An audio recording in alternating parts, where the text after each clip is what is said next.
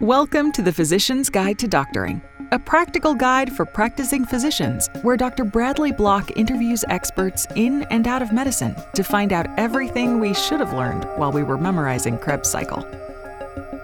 The ideas expressed on this podcast are those of the interviewer and interviewee and do not represent those of their respective employers.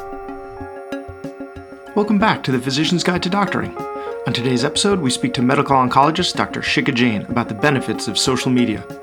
In addition to being an oncologist, she's a writer, moderator of two physician Facebook groups, and has amassed a large Twitter following. We discuss the importance of physicians being present in social media to fight misinformation, the benefits to both academics and private practitioners in growing your practice, and some tips on how to increase your following. Welcome back to the Physician's Guide to Doctoring. Today we have Shikha Jain. She uh, is a physician who is very active on social media. She's actually the moderator of a few social media groups, Facebook groups for physician, and is is active on multiple platforms. She is a oncologist. She did her medical school at Michigan State, residency at University of Illinois Chicago, and fellowship at Loyola, and is now an attending at Northwestern. And as the story goes, she was asked by who was it that asked you to get started on social media, Dr. J? Uh, the the media department at Northwestern asked me to create a Twitter account, so that's how I kind of catapulted into social media professionally. And uh, so, thank you very much for for taking the time to talk to us today. Of course, happy to happy to talk to you. So you were asked to to start a Twitter account for for the oncology department, for the entire Department of Medicine. No, just a professional uh, Twitter account for myself. And the main reason uh, they recommended it was at that time I was writing articles for places like Kevin MD and Doximity. Um, I'd done a couple of interviews on social media as well as on oncology uh, based uh, papers and studies. And so they describe Twitter and other social media platforms as a good way to engage with patients and get information out there as well as to kind of promote the writing I'd been doing to, to have it reach a larger group of people. And I subsequently found it was also a wonderful way to network with other physicians as well as keep up to date on a lot of oncology breakthroughs. So it was a win-win for me in the end after I joined, after I went through some growing pains and figured out how to use Twitter. So could you go into a little bit of detail about those growing pains as as we all experienced and I experienced uh, before I got got you on the phone today? sure. So I made a Twitter account and I wasn't really sure what to tweet or how to tweet or how to hashtag or any of those types of things. I used to make fun of people for hashtagging things because I didn't I didn't get it. Um, I my one of my first tweets was I was tweeting something to my brother or about my brother because he's a um, he's somebody who's pretty active on Twitter because of his business, which is baseball, and he called me about 20 minutes later and said, You just tweeted something. The only person who can see it is me. and the thing you posted was obviously meant for a larger audience. So let me teach you how to tweet so it doesn't come just to me. So he was my first Twitter teacher uh, as I started the process. Um, that was that was a learning experience, and then just through learning from other physicians and kind of trial and error, I learned how to hashtag, how much to hashtag, how to tag somebody in a post, but make sure it went to a wider audience. So there's a lot of minutia and intricacies that people who are very adept at Twitter know. I still don't know most of them, but I think I've gotten enough to at least be a active Twitter participant. Can you hashtag too much? You can. I recently went to a talk by Dr. Esther Choo, who is, in my mind, the queen of social media when it comes to physicians. And she said that tweeting more, or sorry, hashtagging more than probably about two hashtags in a in a tweet is probably going to be too much. You're going to lose people, lose interest, and so you should try to focus your hashtags on the topic as opposed to trying to fit as many hashtags as you can into a tweet. Interesting. Interesting.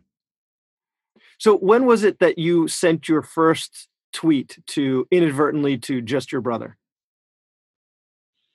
I think it was about a year and a half ago. So, Probably so in a year, a and, a year and a half, what you told me before the interview was that you are now at a thousand Twitter followers. So in a year and a half, you went from not being familiar with Twitter to having a thousand followers. That is, is fantastic. That is that is I think inspiring for anyone who's listening to this, who is considering uh, making their foray into social media. That's Well, thank you. so so not only are you active on on Twitter, I and and I met you actually this is a perfect example of why physicians should be active in social media. I met you through social media. I'm a member of Doctors on Social Media. That is you're a moderator of this and you're you're a moderator of other Mhm. groups as well on Facebook. What are what are some of the other groups that you're a moderator of? So I'm the moderator of one other group. It's called the Dual Physician Family Group. Uh, I started it about two, maybe three years ago. And the reason I started that, so my husband is also a physician, and there are very unique challenges and questions that come up in a dual physician family. So I created the group just to start asking some questions that I had, you know, how to manage call schedules with young children, how to have backup care, how do you balance household work, how to manage your finances. And it started off with about maybe 50 people in it, and now it's blossomed to over 2,500. And it's uh, open to both men and women. It's open to um, any family or any partnership where um, both uh, spouses are physicians. Wow. So you you basically created the group that you wanted to see. Exactly. I looked and saw there wasn't a group of its type, and I created it not sure if it was going to take off or not, but I've actually had a couple of interviews uh, on that and that group because it has grown so much and because people have found it pretty useful. That's great. That's great. That's actually why I created this podcast. It was I'm I'm a I'm a podcast fiend. That's what I'm always listening to on my um on my commutes or when I'm doing the dishes. Um and I couldn't find what I was looking for. So ultimately Mhm. after years of observing, I decided to just to just make one. So when so when you were first starting, um, did you get any advice? I'm not asking for legal advice, but kind of. Um, did you get any advice from your department? Or you, is there any oversight from your legal department to make sure you're staying within bounds? So the main thing for anyone who is in social media or media is you need to make sure that first and foremost you don't break HIPAA or violate HIPAA, which I think is incredibly important. Um, I I was one of the first like 100 members of this very large group. I'm sure many physicians have heard of it, the Physician Mom Group. And so I took some advice from their uh, code of conduct and read what they said was allowed and wasn't allowed and got some ideas from that as to how to be careful in these scenarios. Um, I've been fortunate, and then there ha- there hasn't been really in any of the groups that I moderate anything that would be even close to a violation of HIPAA or a legal issue. Um, if someone does post something that I think would be uh, concerning, I usually contact them directly and say, you know, this is something that either isn't in line with our policy or it is something that um, I think is unethical, but I've never had that issue. And of course, in the Doctors on Social Media group, there has been uh, people, there have been people who reported posts periodically. And when that happens, myself and uh, the other moderator, Dr. Coriel, we look through and make sure that the posts that are being reported are addressed.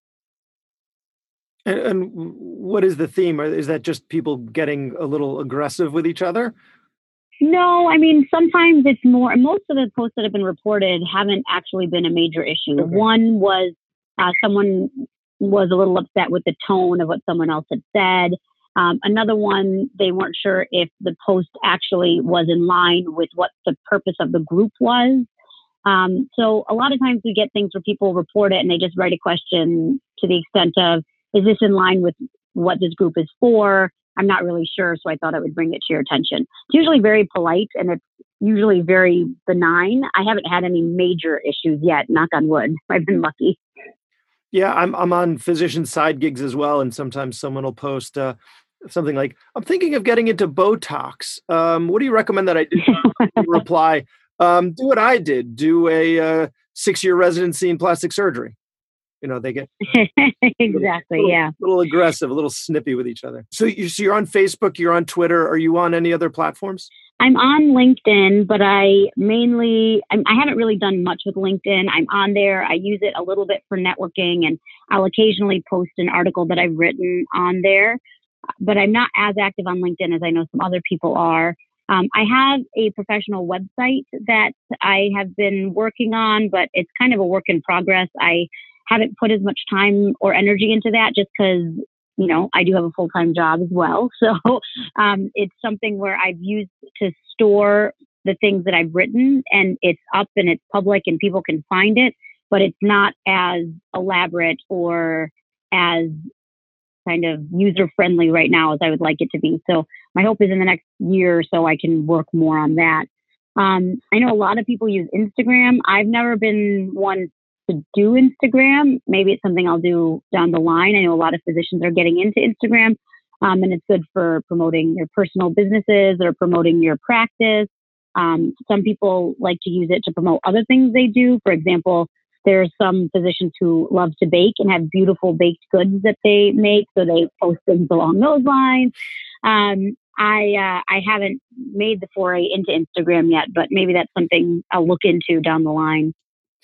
Yeah, that, I uh, I think my last post was uh, I I smoked pastrami. We my wife and I we made wow. corned beef out of a brisket, brined it for two weeks, and then uh-huh. smoked it in pastrami. And I posted that all over Facebook. I was so proud of it. um, so maybe maybe Instagram would be appropriate. Well, you absolutely should do that. So you you post a lot of um, information for your patients, uh, which is one of the things I, I really appreciate about your um, what what you do online with your with your Twitter page, because I, I feel like for physicians we have this with this what seems to be an insurmountable uphill battle. Uh, you know, the internet has led to the democratization of information, which is great because if you want to find out, you know, some some information, so a patient comes to you, they've been diagnosed with cancer. And, and, something that I tell my patients is if you don't know your diagnosis, don't start Googling. Right. It'll ne- inevitably, you know, lead you down a path that might not be the wrong one, might not be the right one. But but once you have your diagnosis, then then the internet can be a powerful tool.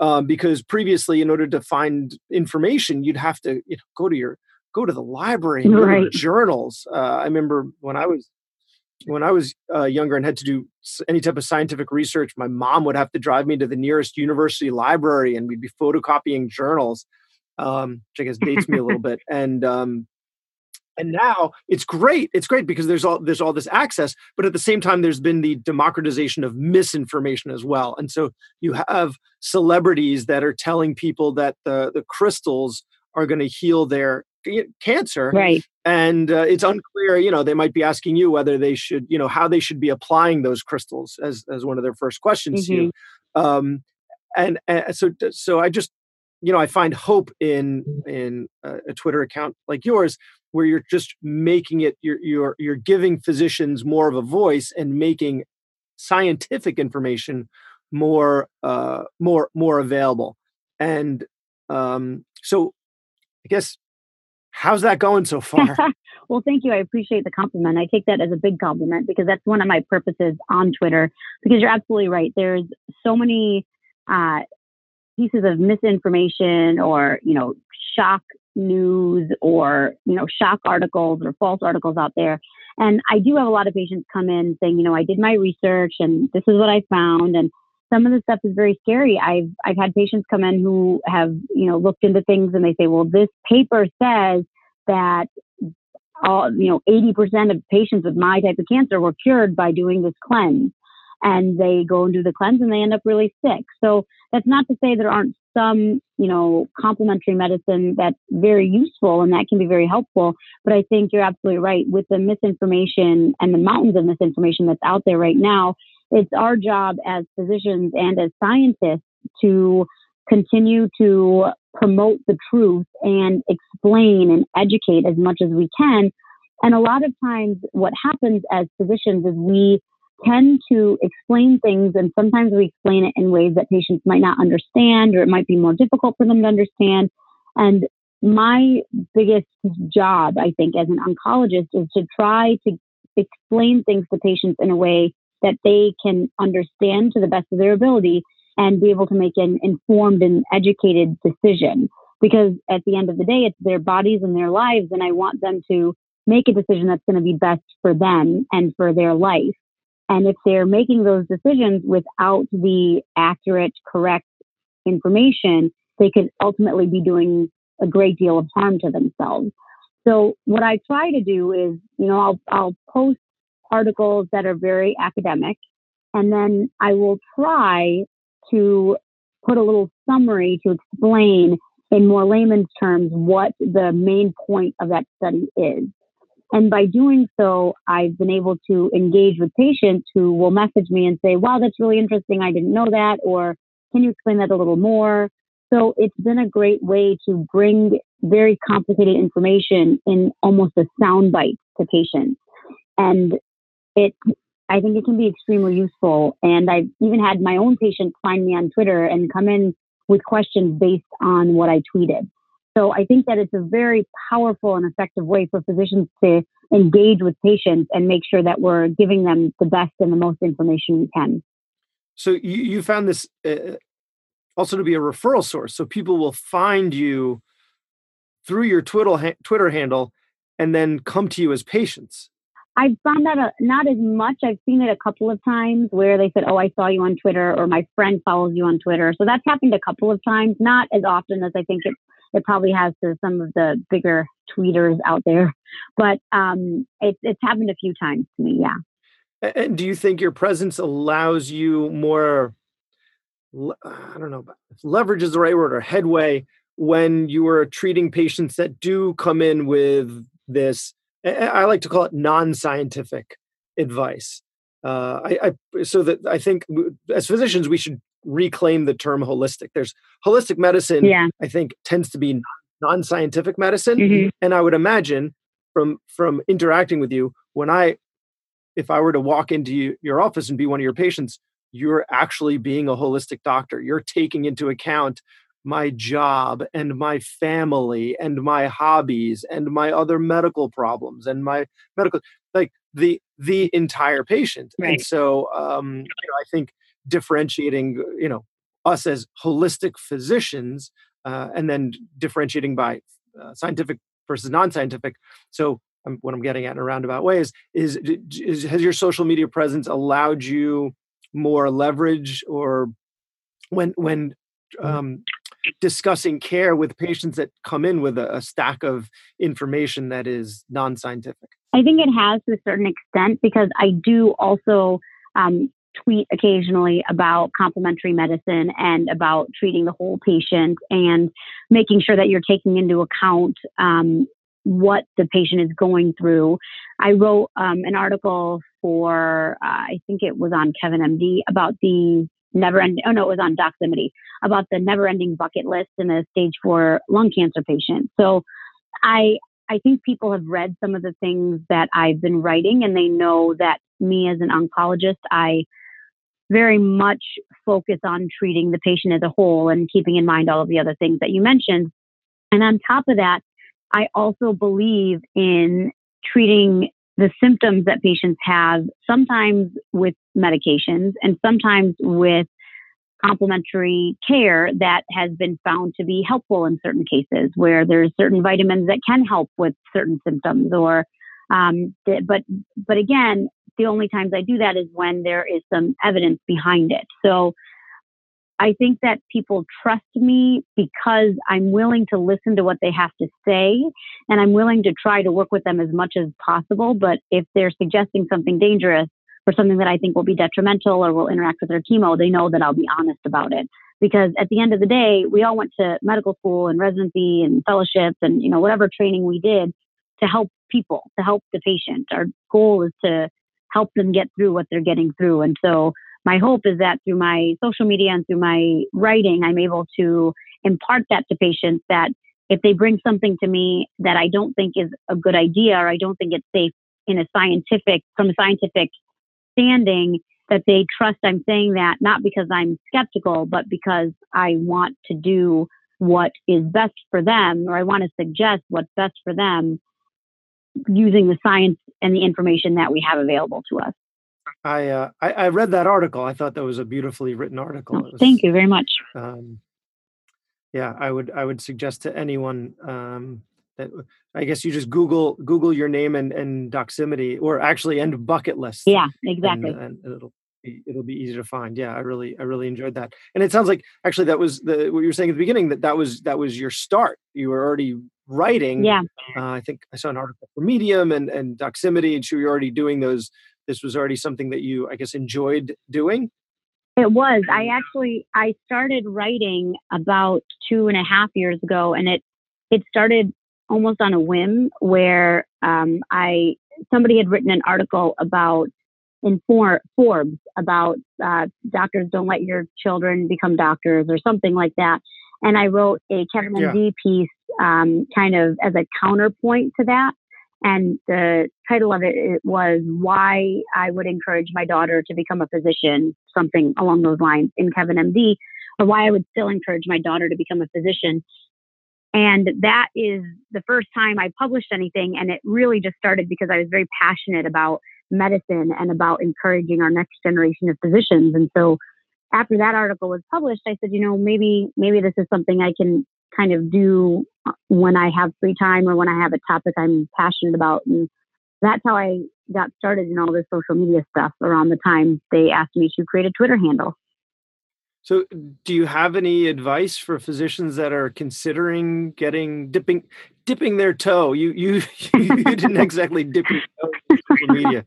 You dove in head first. I did. Um, but for anyone who's considering, you know, you mentioned a couple things. You mentioned networking. You've been able to network with a lot of physicians, and I mean, clearly being the moderator of of two groups, um, on top of an active writer, Twitter poster, and mother and full time physician.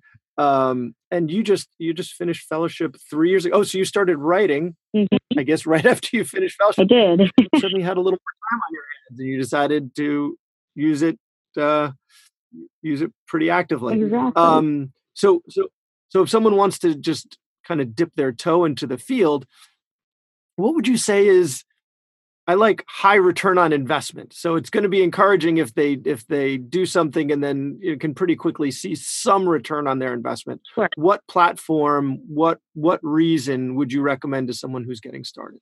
So I think Twitter is a good way to start and I say that because there's a lot of ways to increase your followers very quickly. I did not necessarily know that the first year. The first year I was on Twitter, I was actually pregnant with twins.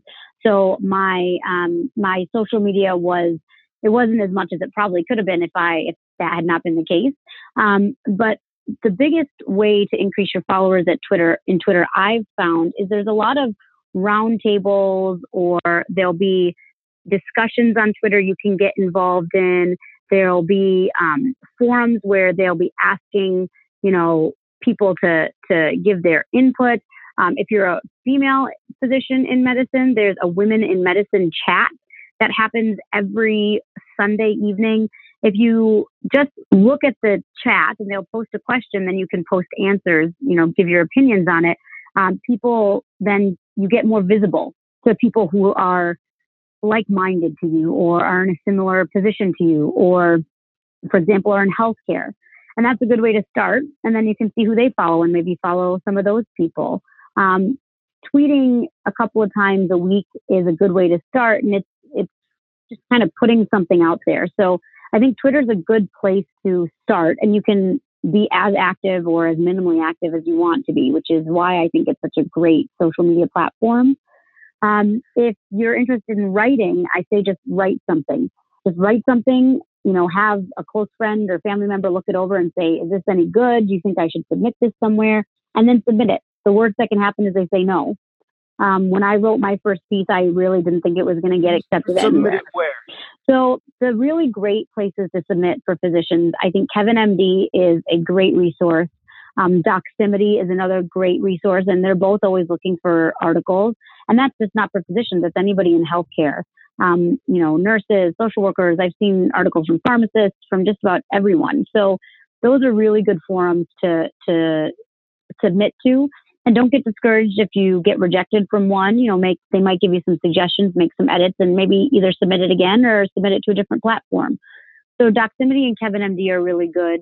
Um, if there's something that's happened in the world that you think is directly related to your field and you think you're an expert or you feel like you have a very strong opinion on it, you could always pitch your idea to, you know, the Huffington Post or the New York Times if you're feeling especially uh, lucky, or I guess you could say, or especially especially powerful at the time. They take uh, physicians writing often.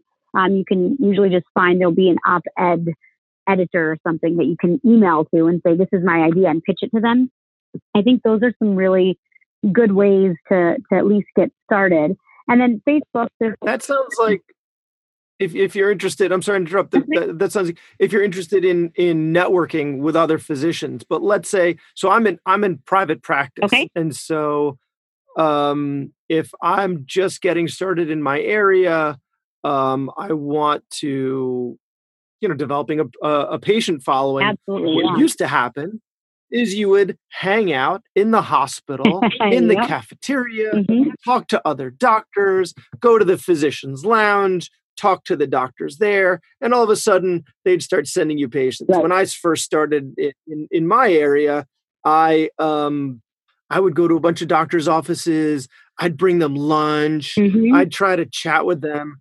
They wouldn't be interested. They they had the doctors that they sent to. Right. Right they had the doctors they sent to and they were not interested in changing nor did they have any time to chat with me because they used their lunch to not to schmooze with you know whoever's brought them lunch that day uh, that's for the staff mainly mm-hmm. they, they're busy they're busy.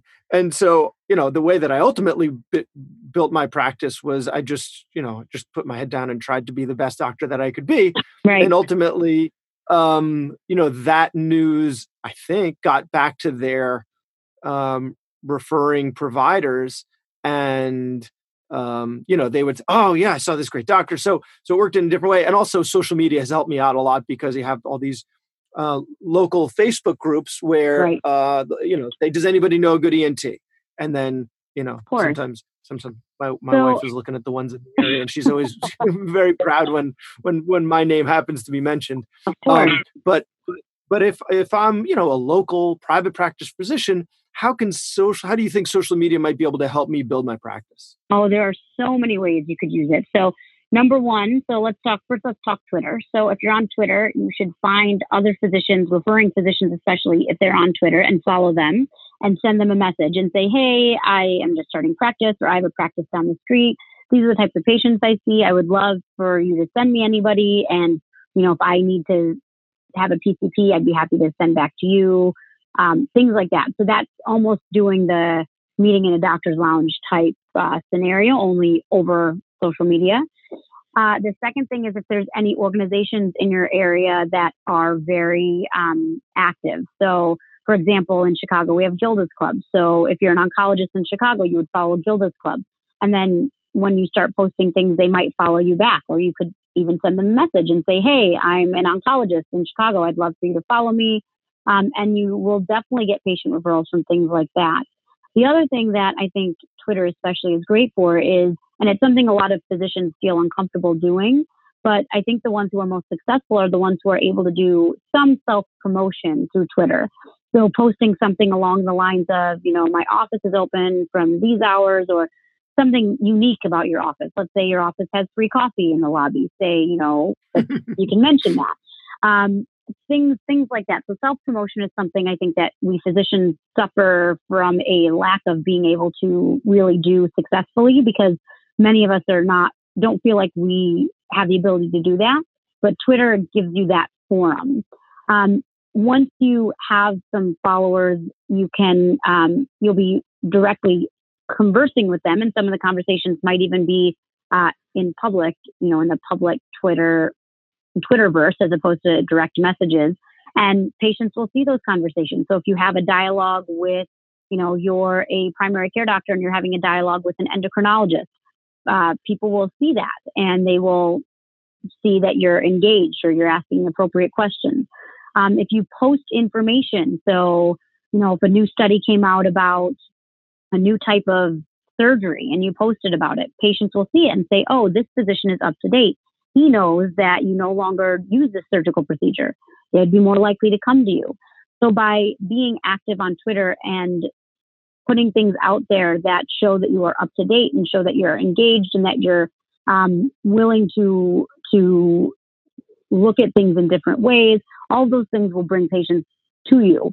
Um, on Facebook, it's extremely useful to have a a page, a professional page, where you can do similar things. You can post things, you know, about articles. You can um, post about events that are happening. If you have an event in your office, or if you know there's an event in the city that you live in that's relating to the disease you treat, or if you're giving a talk, a lot of uh, physicians give talks in, um, you know, in different forums. So either they'll give a talk in a community center, or they'll be a part of a um, a support group. You can tw- put on Facebook or Twitter that you're going to be at that.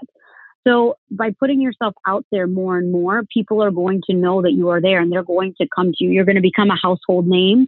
You're going to be someone who so and so's friend went to this ENT and oh, he also, you know, posts on Twitter and Facebook and he's he seems very smart or he seems very, you know, up to date. So that's that's how you start to get not only referrals from physicians, but also patients who know about you and hear about you and they will come to your office. It is a brave new world out there, very different from uh, from a few years ago, where actually hanging out in the uh, in the lounge would get you uh, and just sitting there drinking coffee would get you your referral. Sounds like we need to be very active, but there is a lot of opportunity as well. Um, Dr. Jain, I really appreciate you taking all this time to uh, to talk to me. If you would just let us know where where can people find you. So, if you would like to find me on Twitter, I'm at Shikha Jain. So that's S H I K H A J A I N M D. So that's my uh, Twitter handle. If you want to find my webpage, which, like I said, is a bit uh, of a work in progress currently, um, it's www.shikhajainmd.com. Um, and you can also find me on Facebook. I have a professional page that is public, and it is also Shikha Jain MD and that's spelled S H I K H A, and then the last name is J A I N. Um, I'm also, as you mentioned earlier, I've been published on Kevin MD and Doximity. So if you Google my name, um, I'm sure you'll be able to find some article or another that I've written in the last couple of years. Wonderful. Well, again, thank you so much for taking the time out to give our listeners and me uh, especially some excellent advice to the hows and whys of social media as a physician. Thank you so much for having me. I really enjoyed it. That was Dr. Bradley Block at the Physician's Guide to Doctoring. Find all previous episodes on iTunes, Stitcher, Google Podcasts, or wherever you get your podcasts, and write us a review. You can also visit us on Facebook at facebook.com slash physician's guide to doctoring. If you're interested in being a guest or have a question for a prior guest, send a message or post a comment.